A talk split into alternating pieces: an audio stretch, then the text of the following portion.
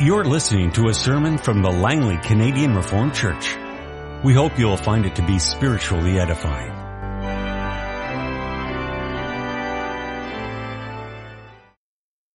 Beloved congregation of our Lord Jesus Christ, today, as you know, as you would well know, I hope you have remembered, it is Mother's Day. It's a day that we take to acknowledge mothers, the place of mothers in our lives, in their work and service on our behalf. And I didn't plan it, but in Lord's Day forty-six, we come to the part of the Lord's Prayer about our Father. How do you turn a sermon about our Father in heaven into a Mother's Day sermon? Well, that would be extremely difficult, and so I'm not going to try. No, we come in the Catechism, in the section on prayer, to the part where we address our Father. Our Father in heaven. And as we will see, that is significant. It's very significant that we can address God, the Almighty God of heaven and earth, as our Father. We can address God as our Father because, as we've mentioned before, has been mentioned here, prayer is a Christian activity. Prayer is communicating with God. Prayer is speaking to God, praising Him, asking Him for what we need for body and soul. Prayer belongs to Christians, those who know God, have been brought near to God, have been adopted by God. Prayer is for those who have been bought and redeemed by the blood of Jesus Christ, and who have been brought into that relationship with God, which is a relationship of father with children. Prayer is the activity of God's children. And therefore, as the Lord Jesus taught His disciples to pray, He taught them to address God as Father, our Father. And that was only fitting. And yet at the same time, it is extremely profound. Those two words, our Father, addressing God as our Father, communicate the full scope of God's almighty and eternal plan of redemption. What God has set out to do for this world before He even created it. That's what we express when we call on God as our Father. All that God has done in creating this world, in, in saving Noah and his family from the flood, in establishing His covenant relationship with Abraham and his seed, in being faithful to that covenant, to that promise to be their God through all His people's failures and trespasses, until finally, at the time that He had sent out, uh, planned out, He sent His own, His beloved, His Son, Jesus Christ, into the world to pay the penalty for our sin, that we might be brought near to God, that we might be children of God, and so that we might be able to call out to God and know Him and address Him as our Father. Nothing less than that, our Father. And it also encapsulates all that God has done since then as well, in, in sending His Spirit into the world and gathering, defending, and preserving a church through rise and fall of kingdoms, of generations, and persecutions and trials, through apathy and neglect, in times of reformation and renewal, until the good news of Jesus Christ came into your life and into your heart, and it penetrated your heart so that you were reborn, so that you could address God as our Father. Because of all that which has happened, you are able to close your eyes, bow your head, and simply, sincerely, meaningfully, and profoundly say those words, our Father. Our Father in heaven. God has become our Father through Jesus Christ, and therefore we call on Him with childlike reverence and trust. God is our Father, and since God is our Father through Jesus Christ, we can pray in a childlike manner. We pray as God's children, adopted through the work of Jesus Christ, and we pray with, we'll see, with childlike reverence and also with childlike trust. That prayer that Jesus taught his disciples to pray is quite simple. It's not very long.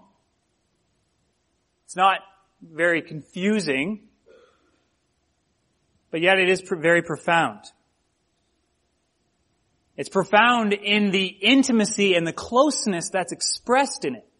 And that closeness is probably most expressed in that word, Father. Father. In fact, this closeness was, was so well understood by the early church that they did not allow anyone but members of the church to, at any time, say the Lord's Prayer. In our time, and in, in gatherings of, of Christians and non-Christians alike, there are times when we will say the Lord's Prayer. But in the early church, that would have been forbidden. Only Christians can really say the Lord's Prayer, because only Christians can call on God as our Father. Only Christians can express that, that closeness and that intimacy with God that's expressed in those words. I think rightly did they make that provision. And you come to understand that more when you understand what the Lord Jesus was actually communicating when He taught the disciples and us to address God as our Father in our prayers. The background of Jesus' teaching is, of course, the background for all of Jesus' teaching was the Old Testament. But in striking contrast to the practice of the Lord Jesus and what He taught His disciples to do, God is never addressed in the Old Testament directly as Father. The Old Testament speaks about God's fatherhood. God speaks about His fatherhood with the people of Israel. He teaches them about that. But we never have an example of anyone calling out to God and saying, Father. In the broader Jewish world that we know of, in the time of the Lord Jesus, there are only a few and indirect references to anyone calling on God as Father. There's nothing as, as clearly direct as the teaching of the Lord Jesus when He taught His disciples to pray our Father. So from what we can see, this was an entirely new thing to call out to God in prayer as Father. And yet, for the Lord Jesus, addressing God as Father was His normal way of addressing God. Perhaps the most intimate, the most significant time that the Lord Jesus addressed God as Father is shown to us in Mark chapter fourteen in the Garden of Gethsemane, where the Lord Jesus is struggling with the burden of, of sin, the curse of God's people, which which hung on His shoulders and which He knew He would have to bear to the cross, but yet which was so overwhelming that He fell to His knees and three times called out to God. Jesus, in need of, of reassurance, of, of support and perspective, calls out to God as in Mark fourteen, verse thirty-six, Abba, Father. He calls out to God as Abba, Father. And in fact, many explainers believe that when the Lord Jesus taught His disciples to pray the Lord's Prayer, He would have most likely taught them to pray the word Abba.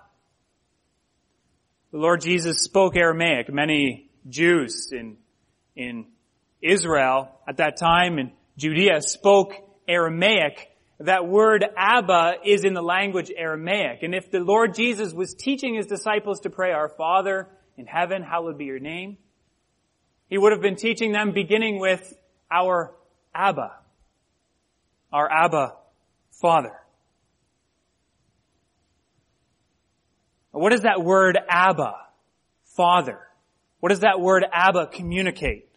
Well, many, and I must admit I have done so myself, have expressed or taught or understood this word Abba to be similar to the word daddy in English.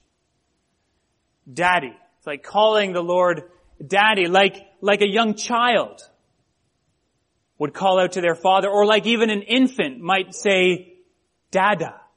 It's a very simple expression. It's very easy. You can almost hear a, a baby gurgling those words, Abba.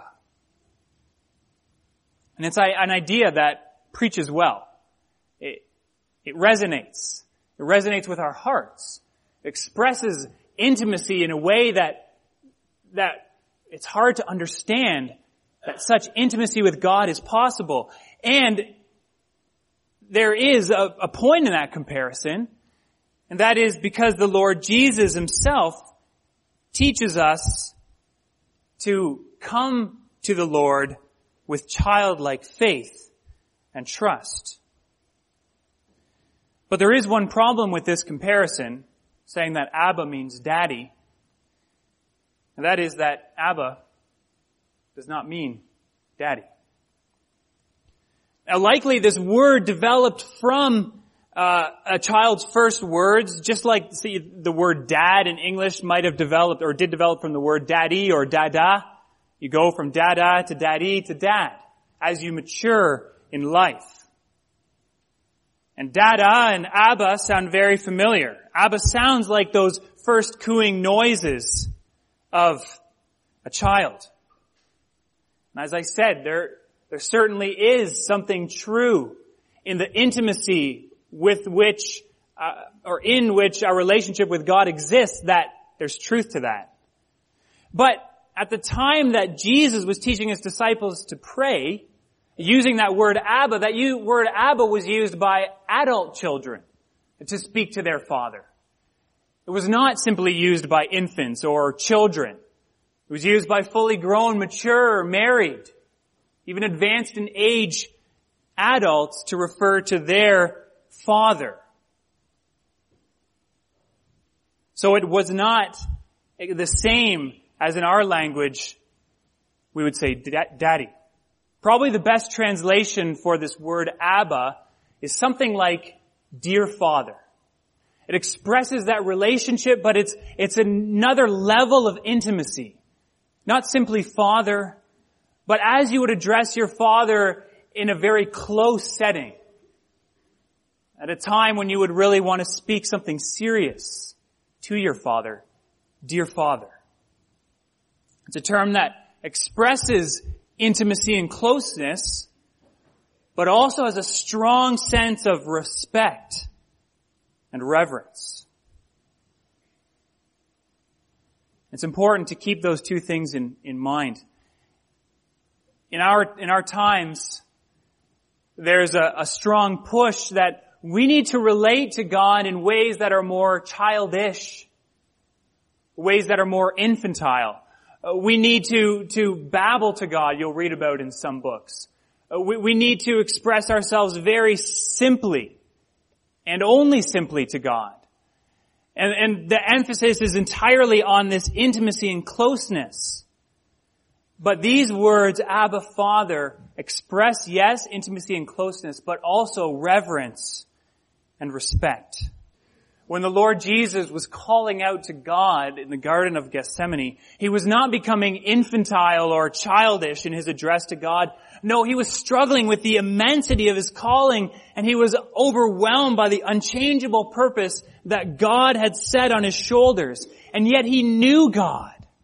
He had known him from all eternity. And so in his agony and his pain and in the immensity of his task, he called out to God. He fell back on that most intimate, but also most reverent and submissive relationship that he had with the eternal Father. And it was in that relationship and under those circumstances that he called out to him and he said, Abba, Father.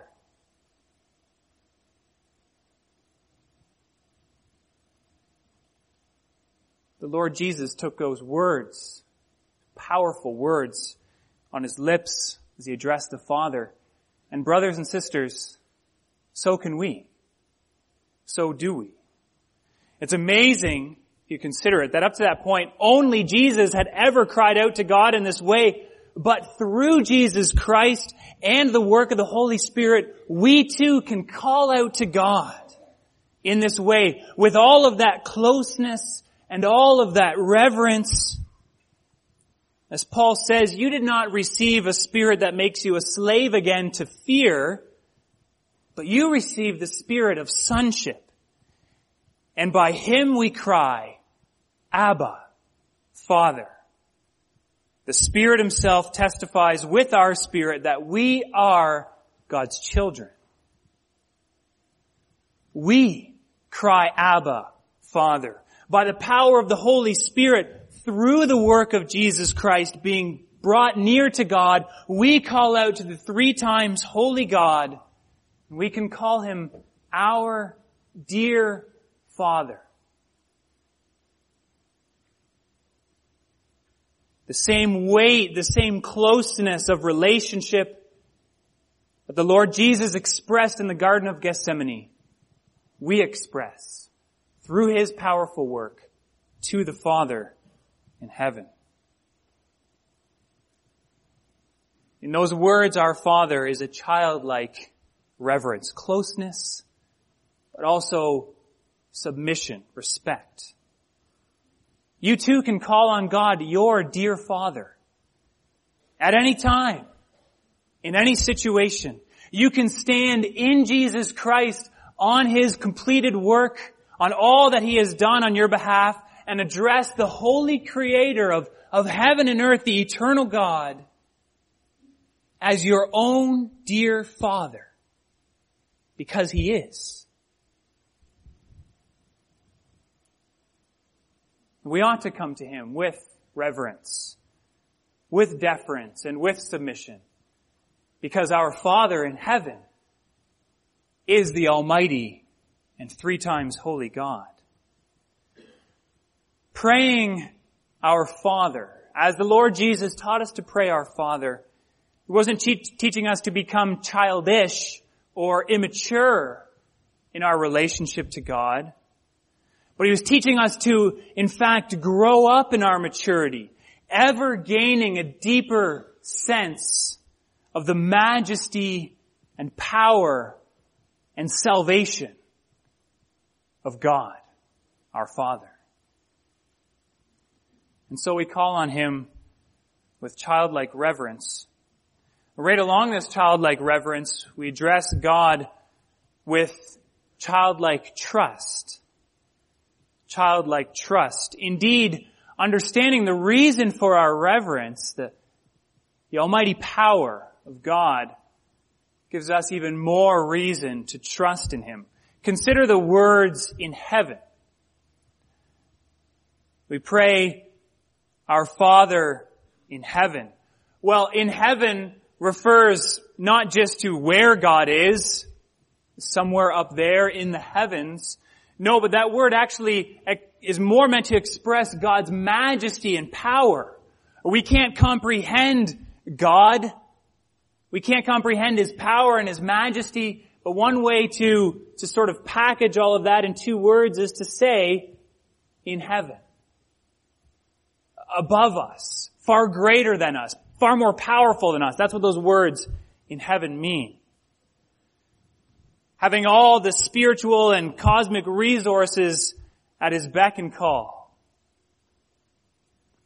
If God is that powerful, then we have every reason to trust him, and no reason not to trust him.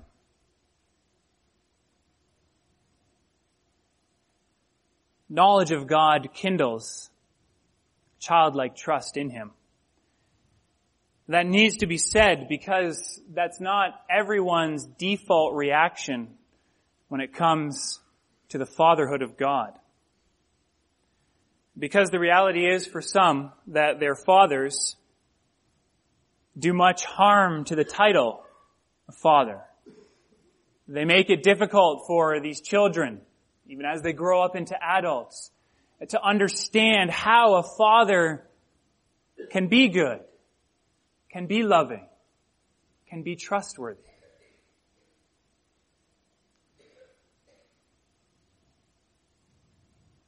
It makes it very hard for them to grasp the concept of a loving father, and even hard sometimes to call out to him. Now, this leads some to find it very difficult. It's a struggle that they, they try to overcome in their lives. And God will certainly help them with that when they ask Him for help. But this has led others to say that we need to end with the title Father. God being a father, that won't do anymore. There's been too much harm done by too many fathers, by too many men. We need to start calling God our mother. The word father has overtones of authoritarian, totalitarian, and abusive power structures.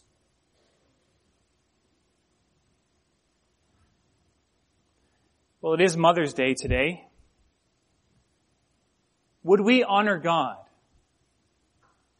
by changing His person, by changing His title, by addressing Him differently?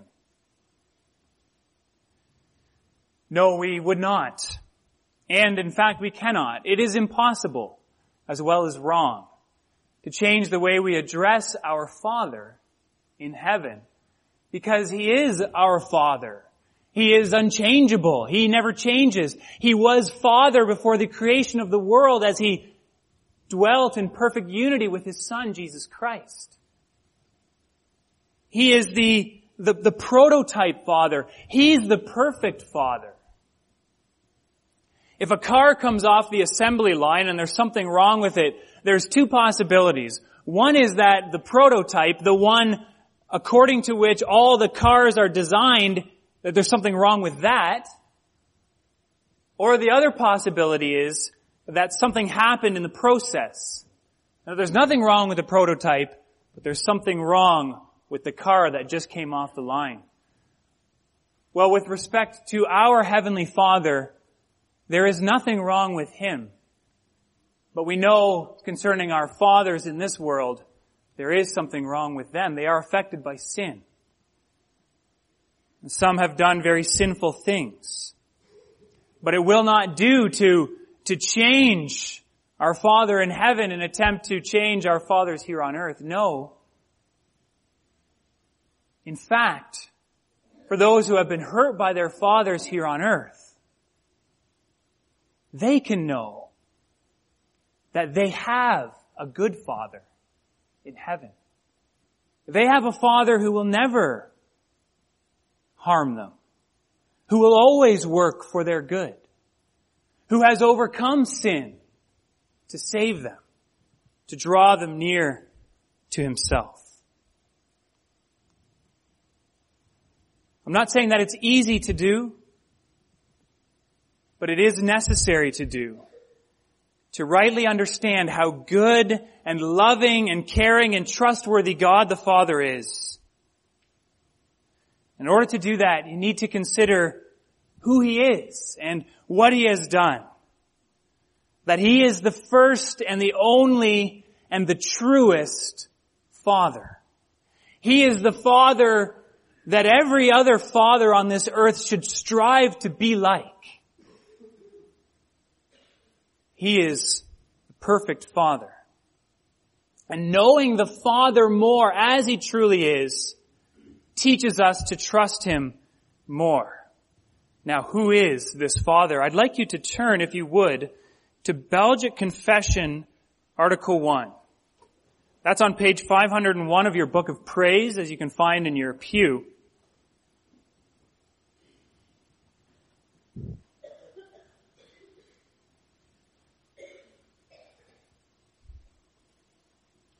This teaches us about the one only God.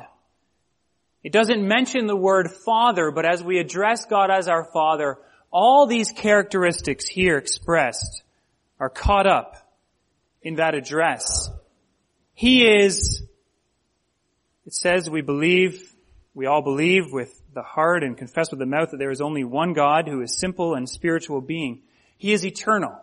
He was the Father before any one of us came to be. He, he always has been the Father, and he always will be the Father. He is incomprehensible. His ways are higher than our ways. He is immutable. That means unchangeable. Our Heavenly Father does not change. He always has been good. He always will be good. He is infinite, like incomprehensible. He is a Father in ways that we cannot even understand. He is beyond fatherhood as we can understand it. It is much greater and better. He is almighty. He is a powerful Father.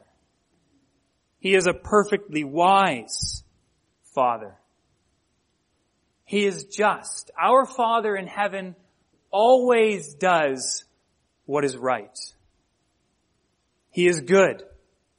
He never works for the harm or the detriment of his children, but he always does what is good for them. Even though he is incomprehensible, we do not always understand what he is doing.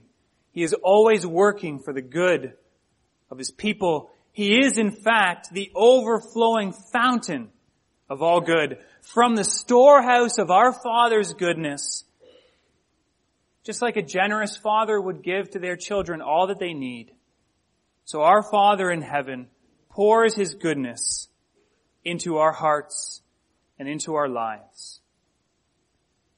The more we know our Father in heaven as he truly is, the more we will learn to, and even be compelled to, trust him in every situation. Childlike trust further understands that this incredible relationship with the Father is possible only through the work of Jesus Christ.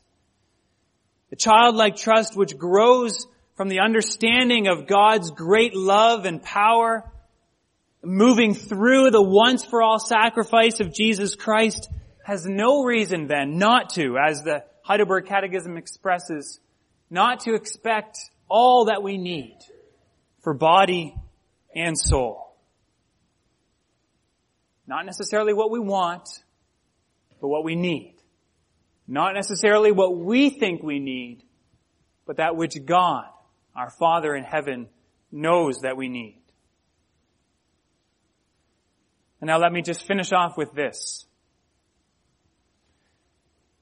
Because as I look around in the congregation and consider the lives of so many of you, things that have happened in the recent past, things that are happening now, you can say this has been a tough spring, a tough few months for our congregation, for many of you in your lives as families and as individuals. It really has. And those are just the things that I know about. There are far more things, I'm sure, that I don't know about. And there are far more things in your lives, I'm sure, that maybe very few know about. There are struggles, there are worries, there are concerns. And if not for yourself, then probably someone that you know and love. As you go through these struggles, as you come face to face with them, remember that you always can call out to God, to the Almighty God, the three times holy God, the God who has everything at his disposal, the God for whom nothing is impossible, the God whom the Lord Jesus said, Abba, Father, everything is possible for you. Know that you can go to that God and ask him for all that you need for body and soul, whatever situation you are, and that he will hear you and that He will care for you, and that He loves you, because He is your Abba, Father. Let's pray.